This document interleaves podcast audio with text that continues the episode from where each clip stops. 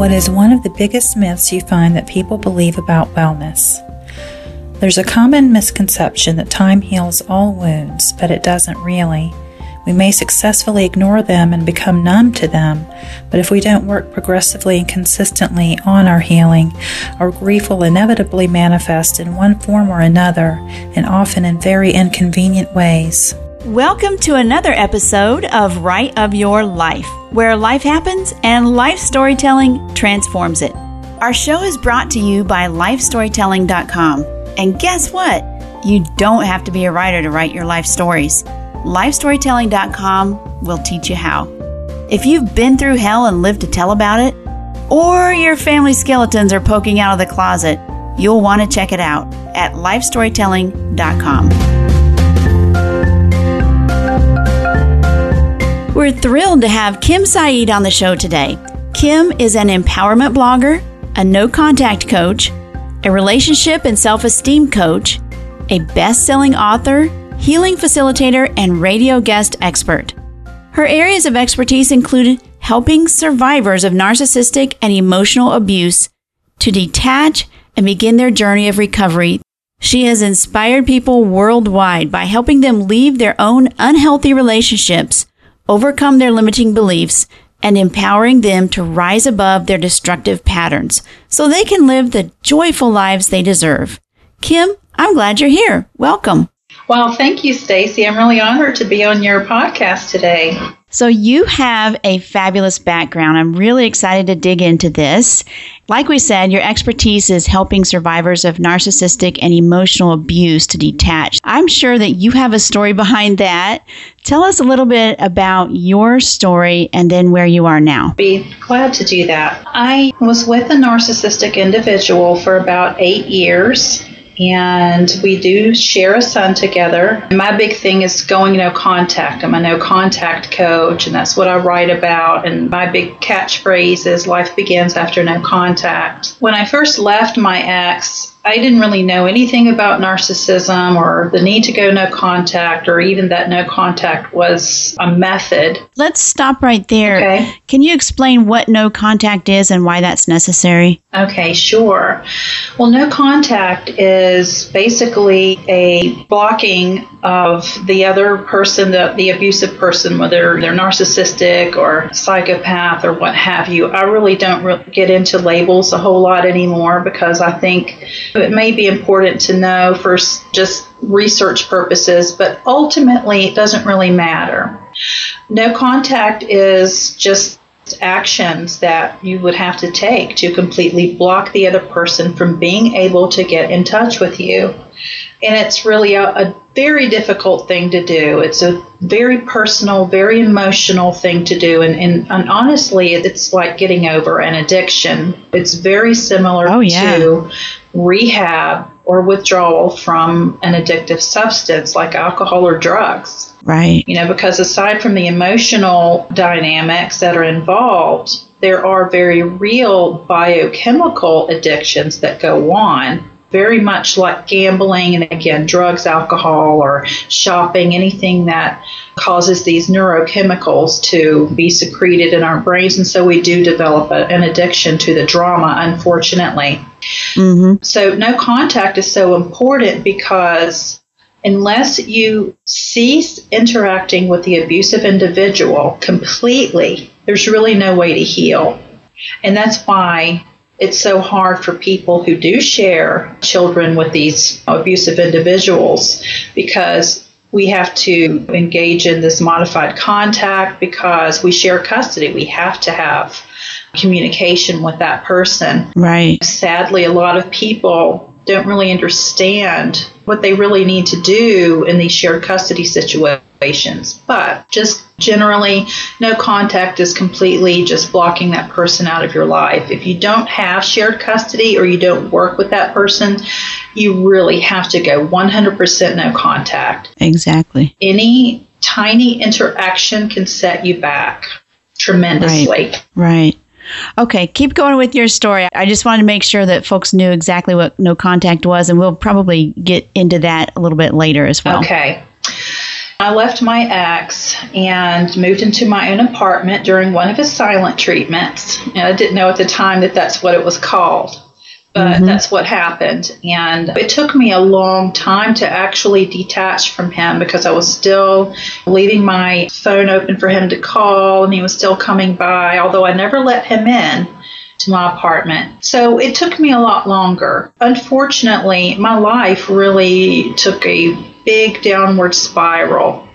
I was just an emotional basket case and I was just literally having a breakdown. That was really my rock bottom because I had just moved into a, an apartment. I had children to care for. I didn't know right. how I was going to make it. Mm. And that was really the beginning of my, I guess, my Phoenix process. And so, just through a lot of self healing, I, you know, I started my blog, and that just kind of all progressed and evolved into where I am today. Wow. And now you help other folks in that arena to have their own Phoenix stories, correct? That's my goal. And again, it is a very difficult process. And I do have a, a very good success rate with my clients, but that are there are others sadly who just you have to be really ready for that. You have to be ready to let go of the person. You have to be ready to completely change whatever needs to be changed. Some people are very reluctant to leave their lifestyles, even though they're suffering greatly maybe they have a house with this person and you know, they think they're creating a better environment for their kids by staying there but really it's just the opposite. Right. Uh, yeah. The problem is with a lot of us we think there's still hope or we don't want to give up hope when really that's just an illusion, right? It definitely is an illusion. And I'm really glad you brought that up. When we were little, we weren't taught to love ourselves, we weren't taught to have boundaries other than, oh, if a guy hits you, you need to just get rid of him. But it right. wasn't really focused on us as individuals. And that's not our parents or caregivers' fault. They just, that's how they were raised. They didn't know and it sneaks up on you because you're like, well, was that bad enough to make that cut? I can take that, or it's just how bad is bad enough? Right. And that comes from, again, it's just social conditioning, religious conditioning. If you believe in God, if you want to be forgiven, you have to forgive others and turn the other mm-hmm. cheek. And, if you want to be a good wife, you, know, you have to do this and that was really just sadly a lot of that was ignorance based. Right. As you said it was just an illusion. So we have to get to a point where now luckily we know well if someone's treating you that way you have the right to leave. Right. Tell me a little bit about that healing process and how writing about what's happened in your life helps you through that. When i first started my blog it was actually geared towards new entrepreneurs and I did that hmm. for about six months, and it, it actually performed rather well considering that I was new. But I just kept feeling this pull to tell my story. And at that particular time, there weren't all the hundreds of thousands of sites out there on narcissists. Right. I didn't really expect it to take off like it did. I, I kind of started it as a hobby. But anyway, about six months into it, I completely did an overhaul on my site and decided to write about my experiences and people just started writing in leaving comments. So that helped me number one to know that i wasn't alone. Other people were also suffering through that and it helped me. It was kind of an evolution because i did then turn my focus from kind of just writing about, about my own experiences to okay well there are other people out there suffering and how can I help them? Because at that point I was completely detached from my ex and I was feeling better about my life and I thought I wanted to share this with people. So as I healed and did more research and did more writing, it helped me grow uh, spiritually and as an individual and it's helped other people too. I mean, I get you know emails and comments all the time about how my writing has helped how my book has helped and it's uh, just so awe inspiring and it just instills me with such gratitude and just helps me realize well this is my true purpose. This is what i'm right. supposed to be doing. And there's a huge need for what you're doing out there. It's amazing that people you would never imagine have great lives or uh, at least on the surface but underneath it's turmoil and issues that they need your information for. Tell me a little bit about your book. Well my book is called how to do no contact like a boss. And basically, it takes the reader from how to go no contact, how to prepare for it, what to expect. And I go a little bit into modified contact for those that, that share children with their ex or maybe they are still together with them, but they're looking, thinking about leaving. Right. And then I also have some resources at the back of the book just to help. When you first started blogging about your situation, did you start initially just journaling by yourself and then put it online, or did you just start online? And second of all, was that scary for you putting yourself out there and putting all the trials and tribulations and the scary details out online? It was. I started keeping diaries back maybe around 2004, 2005, mm-hmm. because I knew I wanted to be a writer. And I'd read somewhere back then that true writers journal every day. And so I got into the habit of journaling. But then, sadly, I found that all I was writing about was my abuse. Right. And I lived with my ex in his family home. He had another family member there. And I was basically tag teamed. It was an mm. awful, horrific experience. And so when I started my blog, again, it wasn't really for that purpose, but when I changed it, I just, it was more of an online diary. And it just, again, it just evolved and it helped me to kind of dig up some repressed um, memories and repressed emotions. It helped me work out my regret that I had about not seeing my grandparents before they died. I was just so enmeshed with my ex, and I went through this long period of self loathing because I allowed him to oppress my life, and I missed right. out on very valuable time with them. So the writing was just cathartic and healing, and Uh, it just grew from that. I like that because I found when I started writing what was happening each week or sometimes daily, it helped me remember what was happening and clarify. Because when you're in a situation with someone who's abusing you or narcissist or sociopath or anything like that, sometimes you start doubting yourself. Did that really happen or did it not? Did I really hear that or see that? And writing it down helps. And you can look back and say, yes, Tuesday I wrote this. This is what happened.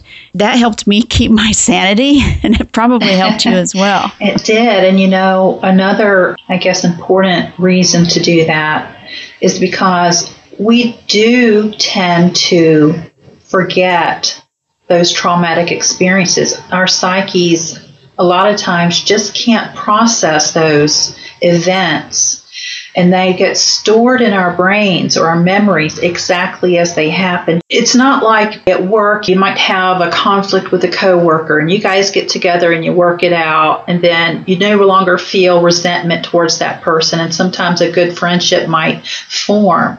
But with these traumatic experiences, we don't have anything to connect those experiences to. And so our brains literally just sometimes just block them out. So that's another reason it's important to record those events because, as you said, you look back through there and you're like, oh my gosh, I don't even remember that happening. Yes, mm-hmm. this is abuse. And then when you're in it at the time, you're like, is this bad enough? And one of the things that going to a counselor really helped me with was clarifying okay, take a look at what you just told me.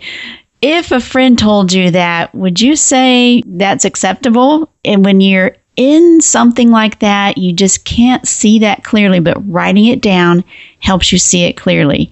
This person did that on this day. I wouldn't allow my sister to do that. I would say, hey, sis, get out of there. And yet I wasn't on my own. It just clearly outlines exactly what's happening and puts it in concrete terms. Exactly. You know, Stacy, I came across some very disturbing information recently in this regard. You're talking about writing these events down as they occur. Not only writing down the events, but trying to write down how it made us feel. A lot of people don't realize this. Trauma, and that's what it is emotional trauma. It's a psychic injury. That over time can actually shrink one's hippocampus, which is in charge of our short and long term memory. So that's another really? reason that we tend to forget these things. Yes, it's very scary. Wow. Huh. I did not realize that. Of course, when we're coming out of these relationships and we're feeling so forgetful, I, I don't even know where to start. I don't even remember half the stuff he did or said. Part of that could be that hippocampi is shrunken from just long term right. abuse and trauma. There are very real reasons, aside from the emotional ones, for us to leave these people because they are very detrimental to our well being. In fact, I was just watching a video the other day. Uh, Sandra Brown wrote Women Who Love Psychopaths. She said that psychopathy is actually our number one health risk right now. It costs 10 times that. more than depression as far as insurance money. And that's one of my goals going into the new year is to create some public education campaigns. So let's kind of list a few things that if someone is in a relationship and they're listening to this, what would be some of the signs that they're not in a, a healthy relationship? I'm glad you asked that. There is so much out there on people wanting to know is my partner a narcissist? Mm-hmm. These are the things that he or she is doing that prove there are all these checklists out there. Okay, well, they meet all this criteria. But an even more accurate indicator is how we feel. What are our symptoms? It's called narcissistic abuse syndrome. Mm-hmm. And there are many of them, but I'll just kind of throw out some of the most common ones. And those are isolation from friends and family, either because your partner wanted that or over time you just got so embarrassed about it, you wanted to hide the abuse. Right. Um, and that's what they want because then you don't have any support system. Mm-hmm. Everyone wants to know, am I the crazy one? Well, right. no, it, it's not that we're crazy, but we do feel that way. Uh, yes. from all the gaslighting and the blame shifting and the name calling and all these narcissistic projections. They want us to believe that we're guilty of the same relationship crimes as they are, all these awful things that they're just doing anyway because they're low of character. And they want us to feel the same way. It's crazy because, yeah, you do feel crazy.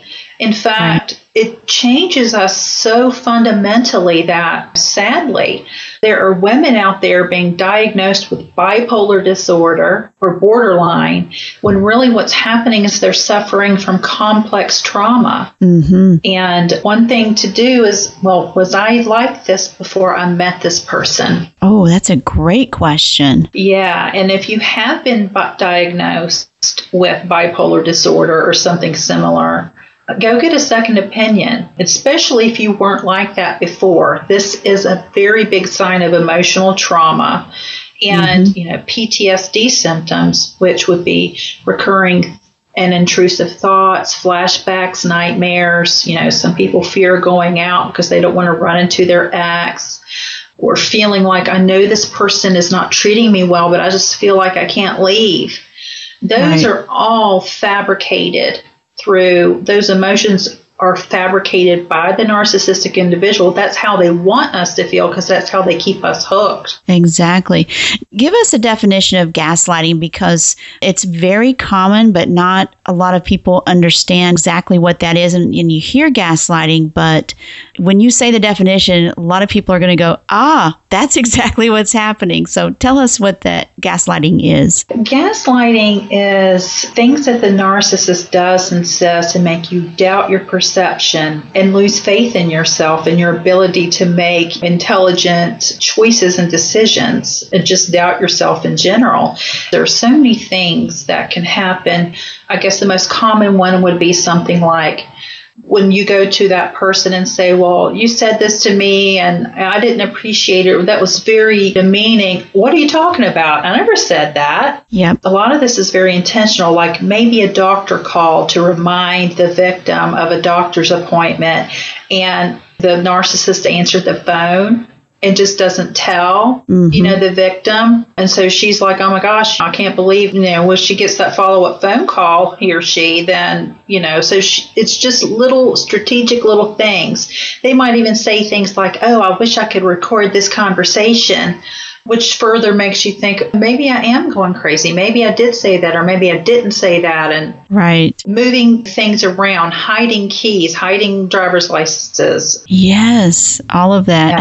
Yeah. crazy. All of that happened to me. that was like, because life is so busy, probably you have forgotten some things, or probably so it's entirely possible that you didn't really say that, or you thought you did and you didn't.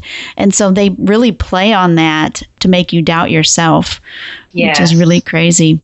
So, if this has struck a chord with someone who is listening, what would you recommend some of their first steps be? First steps would be again, maybe writing these things out because you want to be your own advocate. Because a lot of times we can't talk to friends and family, or we get to a point where we can't because it's it becomes obvious they don't understand, they don't know why we're still there, and the other person is probably charming them as well, mm. so making your friends and family doubt you. That happens, you know. so it's a whole vicious cycle. Yeah, yeah, and that's partly the smear campaign planning you have to plan.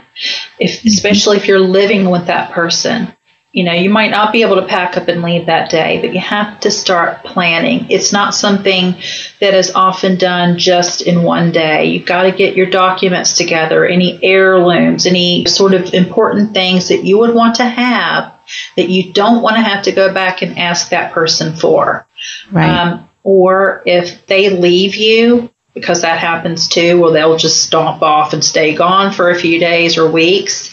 Pack their stuff up, mm-hmm. ship it off, donate it, do whatever, because they'll leave their stuff forever and ever. Amen because that gives them an excuse to call or to come back. To come back. Yeah. Right. So it takes a lot of careful planning. But with that being said, you want to go ahead and plan and implement that no contact as soon as possible. And that leads us to you have a free giveaway that's a 30 day no contact calendar.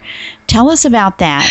Yeah, I just put that together. It's really more of a visual sort of cheerleader because having that visual checklist and progress is often very helpful okay, I made it through day one. Yay, I made it through day two. That can be very motivational for a lot of people.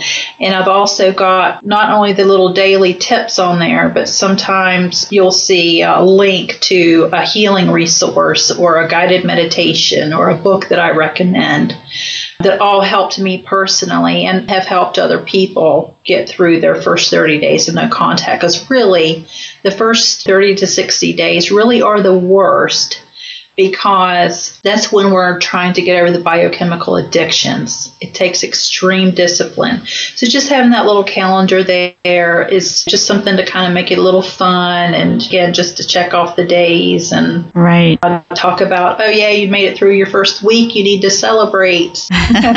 it's it's really a, a neat calendar and being a former victim of one of these type of people, it's easy to go back and think maybe we'll work this out or mm. spend so much time trying to do that and then it all falls apart. If you can just do this no contact for 30 days, you will be so much further ahead. That's absolutely correct. Well, Kim, thank you so much for bringing this fabulous information to us, and we'll link to your website in the show notes. Tell us where's the best place for folks to connect with you at? Probably Facebook. That's okay. where I have the largest amount of followers. I do have Twitter and Instagram and all that, but it's just me, so I don't get a chance to make the rounds everywhere. So Facebook is really the best way. Or on my website, they can leave a comment or um, contact me. There's a contact form on there. That's, those are probably the two best ways ways to get in touch. And we're excited about plans that you have to branch out and spread awareness with some public education campaigns. And we are excited for what the new year has for you. Well, thank you, Stacy, and thank you again for having me on your podcast. It's been a real pleasure. Great information from Kim Saeed. At the end of each episode, I peek into the Life Story Toolkit and share information on one particular tool that you might consider using if you're writing or would like to start writing about your life. The Life Story Toolkit is sponsored by LifeStorytelling.com, where you can find your life theme, discover where to start writing, and craft your life into a compelling story. This episode's Life Story Toolkit features Dragon Naturally Speaking this is a voice recognition software that can help make you more productive. When you're writing about your life, sometimes writing longhand or typing slowly can get in the way. Your story just comes tumbling out and you need to capture it. Dragon makes it much easier to get those words out of your head and onto the page by just telling your story out loud, essentially dictating it. Then you can craft it into a masterpiece. Dragon sells for around $79 to $99 for the home edition, and it can be found at nuance.com. And we'll have the direct links in the show notes. That's all we have for today. Last episode, Tom Ostasic discussed improving his golf game and his mental game through writing. So if you'd like to up your game, you might want to go back and have a listen. Next week, we're going to do something a bit different. I'm having America's Crisis Coach, Phaedra Koenig, interview me. You've heard parts of my story in the podcast so far, but Phaedra pulls out the whole tale and makes sense of it. Be sure to check out the show notes on every single episode. We have free resource downloads not mentioned in the show at writeofyourlife.com. We love interacting with our listeners on social media. We're on Pinterest, Facebook, and just about anywhere you can hold a great virtual conversation. Our handle is Write of Your Life. Some of our listeners like supporting the arts. If you do too and want to support this podcast, you can do so by sharing each episode on your social networks. And you can head over to our special page at patreon.com slash write of your life and become a patron. That's P-A-T-R-E-O-N dot com slash write of your life. Both of these help us reach many more people who could benefit from writing about their lives. We hope that today you have the right of your life.